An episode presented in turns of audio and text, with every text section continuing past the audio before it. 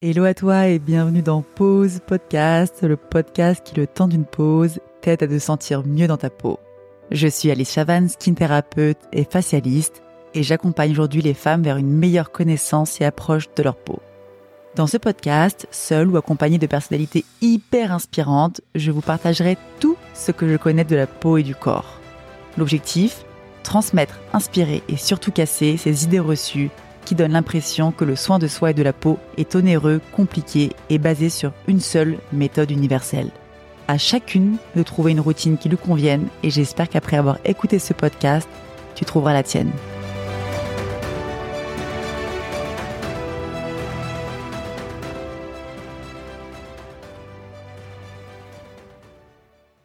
Bonjour à vous et bienvenue dans ce nouvel épisode de Peause Podcast. Je reviens tout juste d'un séjour parisien et waouh, intense et incroyable. Dix jours durant lesquels j'ai rencontré certaines d'entre vous que j'ai eu la chance de masser ou d'accompagner au travers d'une consultation. Au travers de ces rendez-vous, j'ai à nouveau pu constater des différences entre la peau des filles du Sud-Ouest et celle des Parisiennes et c'est ça dont j'avais envie de vous parler aujourd'hui. Avant de commencer, je précise, il n'y aura aucun jugement dans cet épisode. Ni de comparaison de meilleur ou de moins bon. L'objectif, c'est plutôt de vous expliquer de quelle manière votre environnement peut impacter votre peau. Et même si vous ne vivez pas dans le Sud-Ouest ou à Paris, je pense que ça pourra quand même vous intéresser et que vous pourrez quand même vous identifier aux différentes problématiques de peau. Je précise aussi que, bien sûr, je vais faire une généralité parce que je ne peux pas parler au cas par cas. Et désolé si vous ne vous sentez pas concerné, mais c'est la seule manière pour moi de pouvoir traiter des problématiques qui soient commune. Ça faisait longtemps que j'avais pas passé autant de temps à Paris et les séjours parisiens pour moi, c'est toujours très challengeant.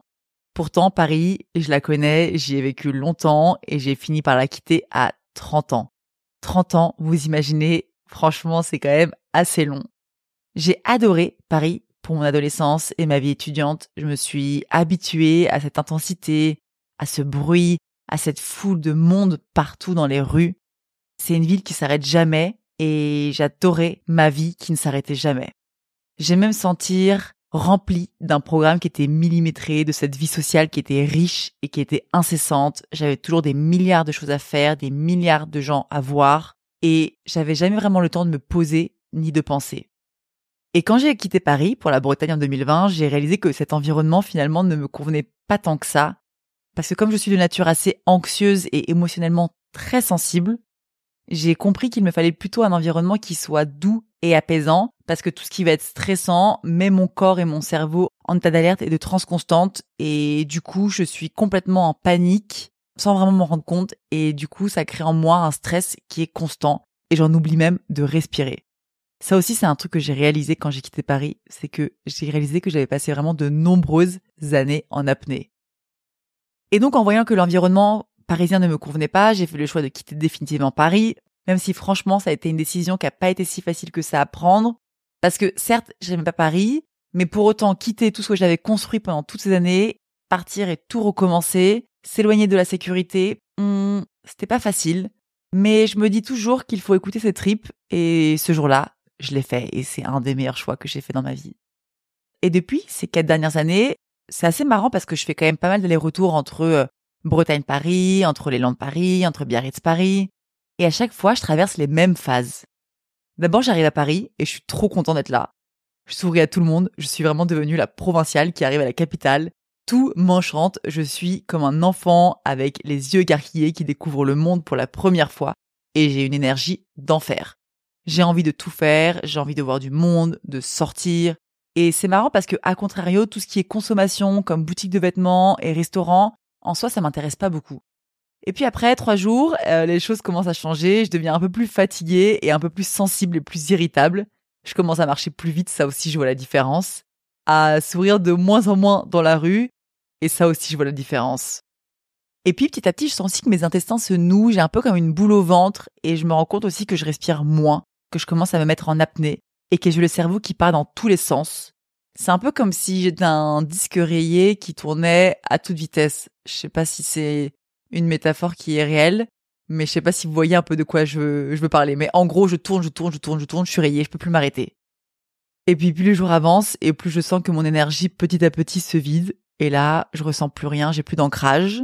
J'ai envie de consommer tout ce que je vois. Franchement, je passe devant les boutiques, je suis en folie. Je passe devant tous les restaurants, j'ai envie d'acheter tout. J'ai envie de tout goûter, j'ai envie de tout manger, j'ai envie de tout acheter. Et je sens qu'au fond de moi, il y a vraiment un stress profond qui s'opère où je suis comme un petit animal, mais complètement euh, terrorisé et tétanisé. Je cours dans tous les sens et pourtant, euh, je m'épuise et il n'y a rien qui va. Ça paraît vraiment négatif ce que je vous raconte sur ma vie à Paris. Pourtant, euh, ça l'est pas parce que franchement, je fais des très très belles rencontres professionnelles. Je fais des massages incroyables. Je vois mes amis, je vois ma famille. Je passe vraiment des bons moments, mais je vous parle vraiment de ce qui se passe intérieurement au fond de moi et du coup aussi ce qui se passe au niveau de ma peau. Parce que ma peau, elle aussi, elle change au fur et à mesure que les jours parisiens évoluent et avancent. Et pareil, c'est marrant, il y a la date fatidique des trois jours. Au début, elle est lumineuse, elle est lisse. Et après trois jours, je la sens devenir plus sensible et plus déshydratée. Et je vois également plus de points noirs au niveau euh, du nez et euh, en bas de, de la mâchoire. Et donc là, je dois adapter ma routine beauté. Je travaille davantage sur l'hydratation et sur l'exfoliation. Je lui apporte plus de douceur et de confort. Et en même temps, je fais en sorte de désincruster les pores et de lui permettre de mieux respirer sans jamais l'agresser.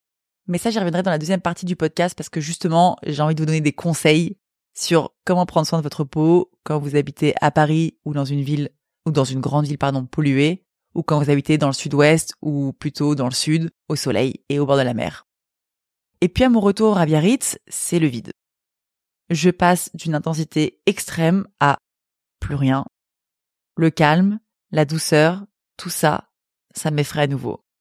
Je ne sais absolument pas comment gérer ce sentiment, et c'est comme ça à chaque fois. L'intensité m'a anesthésiée, alors que dans le calme, je ressens tout, et c'est effrayant. Et il me faut quand même pas mal de temps pour retrouver une énergie et pour retrouver le plaisir du calme et de la douceur. Et c'est marrant parce que le temps qu'il me faut, c'est à peu près le temps que j'ai passé à Paris. Donc euh, quand j'y reste trois quatre jours, un ou deux jours ça me suffit, mais quand j'y reste dix jours, voire quinze jours, il me faut vraiment une bonne semaine pour me réintégrer dans le rythme du Sud-Ouest. Et j'y vais la même chose dans les Landes et j'y vivais la même chose en Bretagne. Donc c'est vraiment mon caractère qui fait que j'ai du mal à passer de l'intensité au vide et du vide à l'intensité. Mais pour ça, je sais maintenant que j'ai tout un tas d'actions qui me permettent de justement remonter la pente un peu plus facilement, un peu comme si j'avais créé mon protocole bien-être post-Paris. Donc j'ai un peu des protocoles dans ma vie pour tout. J'ai des protocoles post-rupture amoureuse, j'ai des protocoles post-déception, des protocoles post-gala professionnelle et gala d'argent, des protocoles post-Paris. Voilà, j'ai des protocoles un peu dans tout qui me permettent en fait, ça paraît un peu chiant comme ça, mais en vrai c'est hyper efficace, qui me permettent en fait de remonter la pente beaucoup plus rapidement. Donc par exemple, quand je quitte Paris et que j'arrive à Biarritz, il me faut dormir beaucoup, méditer pas mal, donc je médite matin et soir, je cours un max, je fais du sport un max pour évacuer mes tensions, transpirer, je mange mieux aussi, donc parce que j'ai arrêté un peu tous les restaurants et toute la, la food que j'achète partout dans la rue, je dors plus et je vois mes amis, donc voilà, j'essaye en fait de prendre du temps, d'être au ralenti, et de faire tout ce qui fait du bien à mon corps à ce moment-là. Peut-être que je vous parlerai un autre jour des autres protocoles parce que c'est vraiment cool et c'est vraiment marrant. Et quand je rentre de Paris, euh, j'en profite également pour faire un gros soin complet de ma peau, histoire de repartir sur des bases neuves et fraîches. Et d'ailleurs, c'est la phase dans laquelle je me trouve à l'heure où j'enregistre ce podcast. Comme je vous le disais un peu avant, même si mes séjours parisiens sont intenses, ils sont quand même merveilleux sur le plan professionnel. L'énergie qui se dégage lors des massages est magique et je sens que les filles là-bas ont une énergie qui est beaucoup plus basse, ce qui est compréhensible. Et donc, quand elles viennent se faire masser, elles se rechargent à fond. Et là, je sens que vraiment le soin, il a encore plus d'utilité, il a vraiment une vraie profondeur. Ce qu'on a aussi ici dans le Sud-Ouest, bien évidemment, mais dans la mesure où les femmes que je masse sont généralement moins fatiguées, moins vidées énergétiquement, il y a vraiment une autre vibes qui s'opère. Et la vibes parisienne, euh, je l'adore. Donc merci à toutes les filles qui écoutent ce podcast de Paris et qui viennent se faire masser. Merci encore pour tous ces moments qu'on partage parce que c'est vraiment des très très beaux moments. Je remarque aussi que la peau euh, des filles quand elles viennent se faire masser à Paris, petit à petit elles retrouvent de la couleur et de la lumière et les sensibilités elles se calment. Parce qu'il faut savoir que quatre-vingts pour cent des femmes que je masse à Paris, elles sont sujettes à une peau sensible et ou des inflammations. Donc ce que je vois, c'est des petites rougeurs, c'est des boutons d'acné, c'est de l'eczéma, c'est du psoriasis. Euh, c'est également une peau qui est un peu rugueuse, alors que de base elle n'est pas sèche. Et parfois une peau qui est terne et qui est marquée par des petites ridules. Encore une fois, je fais une généralité, mais c'est un phénomène que je vois très très fréquemment.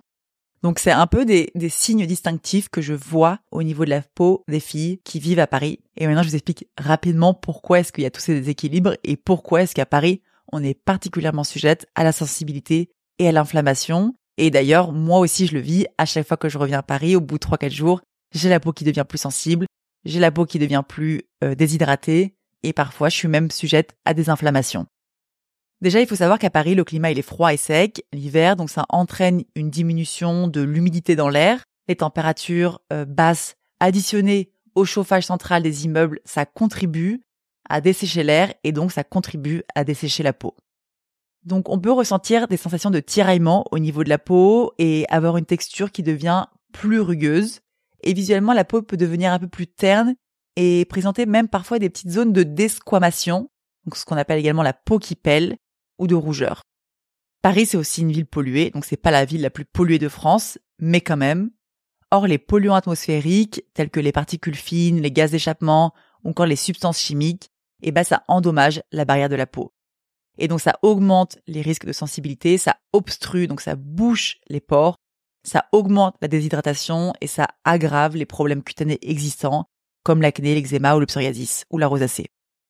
Et puis, en plus de l'environnement parisien, à cela s'ajoute la vie parisienne qui est intense, on dort généralement moins, on sort plus, on est plus souvent stressé par cette vie et cette ville et ce vacarme constant. Et à Paris, la vie est une fête, mais la peau, elle aime pas toujours la fête et la peau, elle aime pas non plus le stress et elle aime pas non plus le manque de sommeil. Et donc, généralement, la peau réagit. Dans le Sud-Ouest, je vois d'autres problématiques chez les femmes que je masse et que j'accompagne. Donc déjà, c'est vrai qu'en termes d'énergie, l'énergie est beaucoup plus douce, est beaucoup plus calme, elle est beaucoup plus lente. Voilà, les femmes sont beaucoup moins épuisées quand elles viennent me voir. La peau est aussi souvent moins sujette aux inflammations. Elle est plus lisse et plus lumineuse quasiment tout au long de l'année, euh, sauf l'été, j'y reviens juste après. Et on sent en fait que l'air marin fait du bien et la vie douce aussi fait du bien à la peau. Les traits sont détendus, les gens ici font beaucoup de sport. Qui dit beaucoup de sport dit meilleure circulation sanguine et lymphatique, dit une peau mieux oxygénée, un meilleur nettoyage des déchets cellulaires. Donc bref, ça fait tout ça, ça fait du bien à la peau. Et ça se sent. En plus, dans le Sud-Ouest, il y a quand même un environnement qui est assez humide et on est face à un climat qui est océanique. Et donc tout ça, ça rend la peau beaucoup plus hydratée naturellement et donc plus lisse et plus rebondie. Encore une fois, c'est une généralité. Par contre, l'été, à partir de juillet, je vois que la peau, euh, chez les femmes, ou chez les hommes aussi d'ailleurs, tend à devenir beaucoup plus terne et asséchée par le soleil. Et ça, c'est dû au fait qu'on est exposé à une forte intensité lumineuse tous les jours. Et donc, au bout d'un moment, au début, ça donne un effet un peu glowy, lumineux, coloré, sympa. Et à partir de juillet, bam, ça fait vraiment une peau qui est terne et desséchée, un peu comme euh, un fruit desséché qu'on aurait laissé un peu... Euh, Euh, j'allais dire moisir, mais c'est horrible comme comparaison, mais qu'on aurait laissé là euh, sur la table pendant des jours et des jours et des jours. Et euh, aussi, je vois que chez les femmes qui vivent dans le Sud-Ouest, eh ben, elles sont beaucoup plus sujettes aux taches pigmentaires et au vieillissement prématuré de la peau, parce que rien à faire, le soleil, c'est vraiment le pire ennemi de la peau. Et donc, il y a la couche cornée qui s'épaissit, alors que le derme, lui, s'affine à cause du soleil qui dégrade les fibres de collagène et d'élastine. Et ces deux fibres-là, collagène et élastine, ces deux fibres qui servent à la structure et à l'élasticité de la peau. Donc si elles sont dégradées, il y a une peau qui est moins structurée, moins ferme et moins élastique. C'est logique. Le problème aussi avec le soleil, c'est que les effets ils sont pas immédiats. Il faut du temps pour voir les répercussions. Donc parfois on se dit « Ouais, mais moi ma peau, elle va bien et tout, il y a pas de problème. » Et en fait, dix ans après, tu te retrouves avec des taches. Et c'est un peu ça le problème. Donc c'est hyper important de bien prendre ça en compte. Le fait que ce qui se passe au niveau de la peau aujourd'hui avec le soleil, généralement ça se répercute beaucoup plus tard, beaucoup plus longtemps après.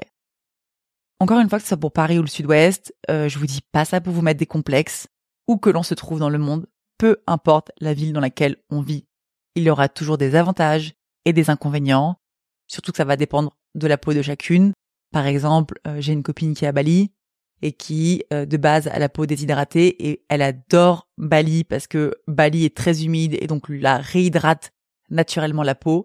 Alors que moi, par exemple, ma peau déteste l'humidité parce que ça lui bouche les pores. Et donc, dès que je suis dans un environnement qui est humide, ça me donne des boutons. C'est aussi, bien évidemment, propre à chacune.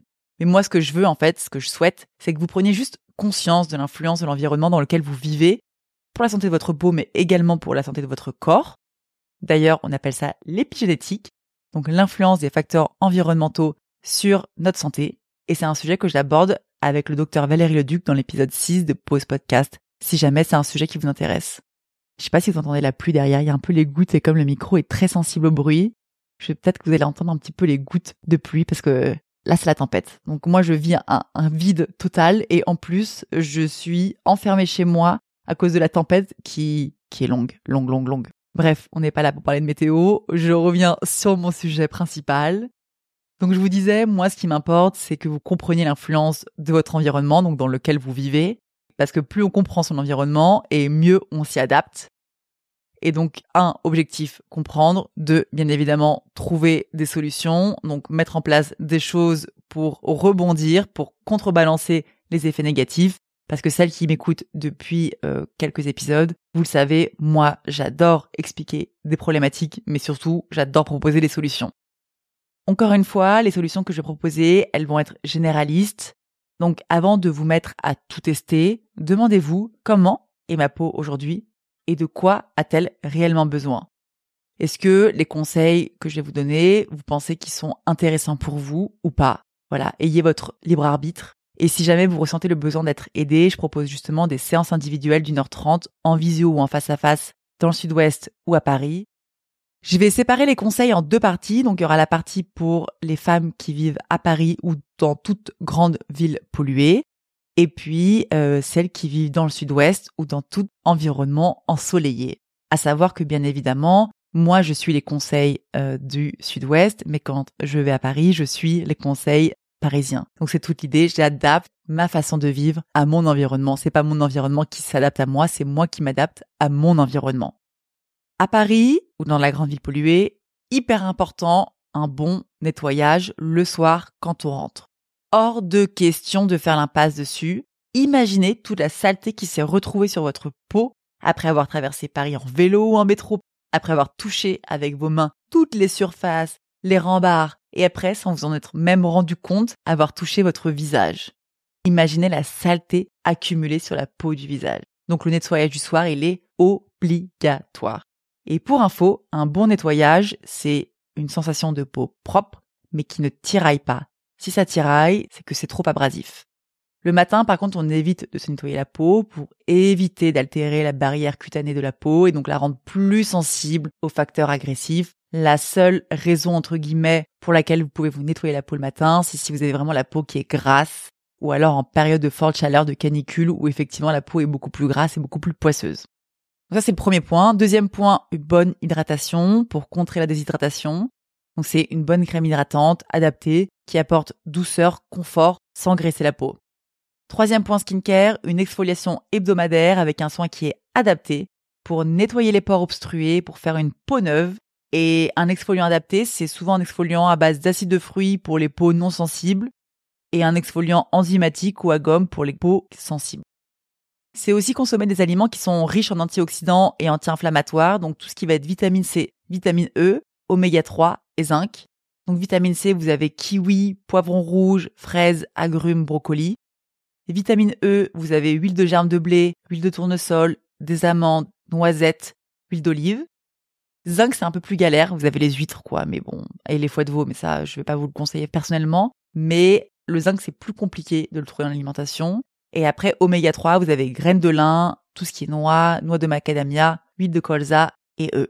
Euh, info supplémentaire, vous pouvez utiliser aussi l'huile de lin à la place des graines de lin. Attention, l'huile de lin, ça se garde au frigo, c'est très sensible à l'oxydation et à la lumière. Et les graines de lin, pour vraiment profiter des bienfaits, c'est mieux de les broyer. Donc moi, par exemple, j'utilise souvent mon moulin à café pour broyer mes graines.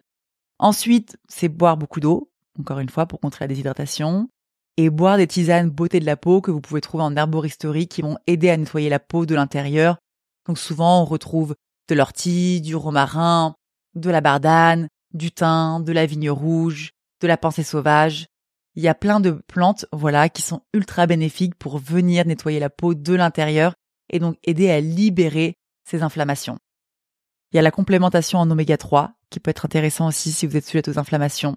Attention à choisir des oméga trois de qualité. Il y a l'automassage pour améliorer la circulation sanguine et lymphatique et venir détendre les muscles. Donc il y a des grosses contractions comme on est très stressé généralement. Et donc l'automassage va vraiment venir aider à travailler et à améliorer la qualité de la peau. Et ensuite, mon dernier conseil, mais pas des moindres, c'est s'offrir un bon nettoyage de peau par une professionnelle à la sortie de l'hiver et à la sortie de l'été, histoire de faire voilà table rase du passé, de faire peau neuve et de repartir, comme je disais, sur des bonnes bases. Maintenant, passons aux conseils pour les femmes qui vivent dans le Sud-Ouest ou dans tout endroit ensoleillé. Alors bon, ça je pense que vous n'allez pas être surprise, mais c'est crème solaire S P F cinquante tous les jours entre mars et novembre. Tous les jours entre mars et novembre. Ne commencez pas à négocier avec moi, ça ne sert à rien. Et ne pas oublier le cou et le décolleté. Franchement, parce que je les répète à chaque fois, mais il n'y aura aucune crème anti-rides assez efficace pour contrer les effets du soleil. La crème solaire est ultra importante. Entre mars et novembre, je remplace ma crème de jour par ma crème solaire, comme ça je me pose même pas la question de savoir est-ce qu'il faut que je mette ma crème solaire ou pas. C'est ma crème de jour, c'est ma crème solaire. L'été aussi, tout ce qui est vêtements protection U V, quand on peut, pour protéger justement le décolleté, le corps, les bras, les jambes. Boire beaucoup d'eau pour hydrater en profondeur.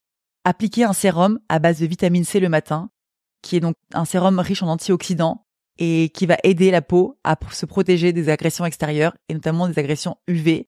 Donc le sérum vitamine C, on le met le matin avant la crème solaire ou la crème de jour.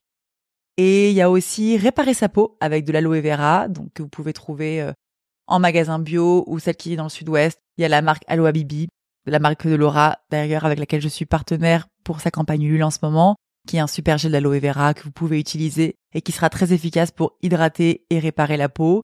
Et donc ça, pareil, à mettre sous la crème hydratante le soir, crème solaire le matin. Hyper important aussi de vous offrir un bon nettoyage de peau à la sortie de l'hiver et de l'été, histoire de venir décrasser un petit peu la peau et pareil, faire peau neuve. Se masser également, comme à Paris ou dans les grandes villes polluées, pour assouplir la barrière de la peau. Et enfin, consommer un maximum d'aliments riches en vitamine C, vitamine E et bêta-carotène. Donc vitamine C, je vous redis, il y a kiwi, poivron rouge, fraises, agrumes, brocoli. Vitamine E, il y a huile de germe de blé, huile de tournesol, amandes, noisettes, huile d'olive. Et bêta-carotène, vous avez la carotte, le persil, le potiron, les épinards et les abricots. Voilà ce que je pourrais vous partager un petit peu sur ce que je remarque quand je masse les femmes à Paris ou dans le Sud-Ouest, les différences qui s'opèrent au niveau de la peau et qui sont dues à un environnement qui est justement différent. Prenez soin de votre peau, essayez d'appliquer les conseils si vous sentez que vous en avez besoin. Si vous avez besoin d'aller plus loin dans la compréhension de votre peau, n'hésitez pas à m'envoyer un message, un petit email ou un D M sur Instagram, plutôt par email en fait, parce que sur Instagram, je suis quand même un peu moins réactive. Et puis, euh, prenez soin de votre peau. C'était l'épisode neuf de Peause Podcast. Donc, c'est l'avant-dernier de la saison. La semaine prochaine, on se retrouvera avec Véronique de la Cochetière pour parler d'un très, très beau sujet qui est la femme, la féminité, la femme divine. Donc, un sujet qui sort un petit peu de ce qu'on a vu jusqu'à présent. Mais c'est ça aussi pour moi, vous amener sur Peause Podcast. C'est pas seulement vous parler de de théorie, de fonctionnement, c'est tout le, le soin de soi et, et être bien dans sa peau dans toutes les dimensions que, que ça englobe. Et, euh, et puis ensuite, après ces, cette saison, donc ces dix épisodes, il y aura un break de trois semaines avec trois hors-séries, trois petits hors-séries. Et on se retrouvera euh, début avril pour une nouvelle saison. C'était Peause Podcast et j'ai été ravie de discuter avec vous. Si tu veux en savoir plus sur le soin de soi et de la peau, retrouve-moi sur Instagram sous le nom Alice Chavanne-du-bas skin thérapeute ou sur mon site internet le repère de blondie point com. Tu trouveras toutes les notes de cet épisode dans le descriptif de ce podcast. Et si jamais cet épisode t'a plu, n'hésite pas à le partager à quelqu'un que ça pourrait aider ou à me laisser une note sur Apple Podcast. Because sharing is caring. Avant de terminer, je voulais également préciser que je ne suis ni médecin ni dermatologue. Je suis juste cette copine ultra passionnée par la peau qui vous partage ses connaissances et ses expériences. On se retrouve la semaine prochaine pour un nouvel épisode. Et en attendant, je te souhaite un très bon mardi.